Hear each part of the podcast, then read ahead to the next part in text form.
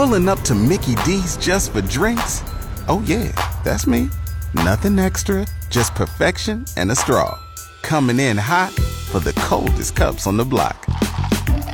Because there are drinks, then there are drinks from McDonald's.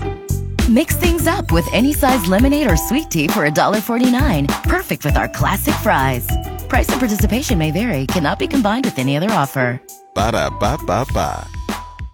Good morning, the start of a brand new week. It is Monday, October 7th of 2019. I'm Tom Young, and in case you missed it, here's what we had this morning on Eagle News. Two separate weekend shootings have left one person dead and one injured. Saturday night, Amarillo police responded to a shooting in the 800 block of South Kentucky Street. One person has been pronounced dead. Police still searching for the suspect.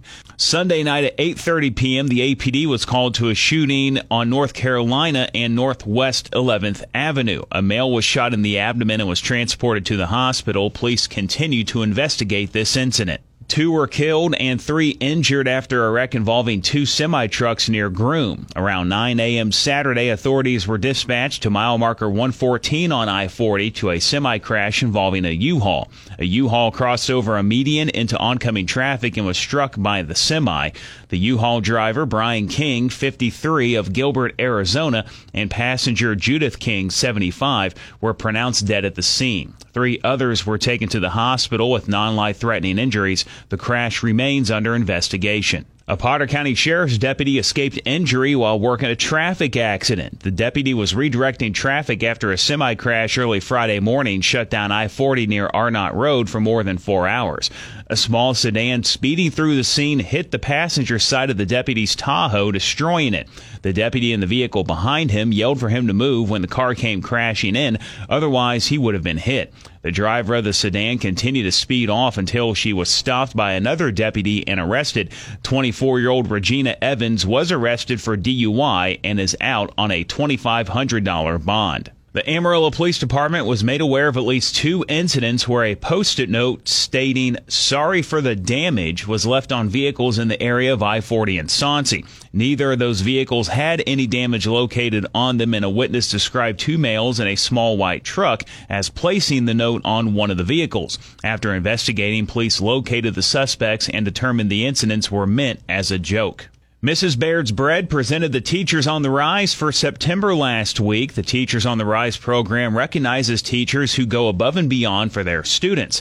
Bailey Gaddy of Tradewinds Elementary was the teacher for the elementary division. Shane Sumrow with Mrs. Baird's. We are excited to complete our first month for this school year's Teachers on the Rise. And here at Tradewin, they had our very first elementary Teachers on the Rise winner for the month of September. It was a lot of fun to go in with a packed gymnasium, 600 plus kids and surprise Ms. Gaddy with the with the award. Very well deserving and a lot of fun. I know there's a lot more teachers out there to deserve this award, and that's really what we want. People to go on our website, mrsbteacher.com, tell us why those teachers deserve special recognition, uh, and so we can honor more of those great teachers here, not only in AISD but all across the Panhandle. Each teacher received $100 from United Supermarkets and Amarillo Custom Box Company. Time for a Hunter and Kalinka traffic update. Today, the left and center lanes of I 40 westbound will be closed at Coulter Street for weather related patching repairs.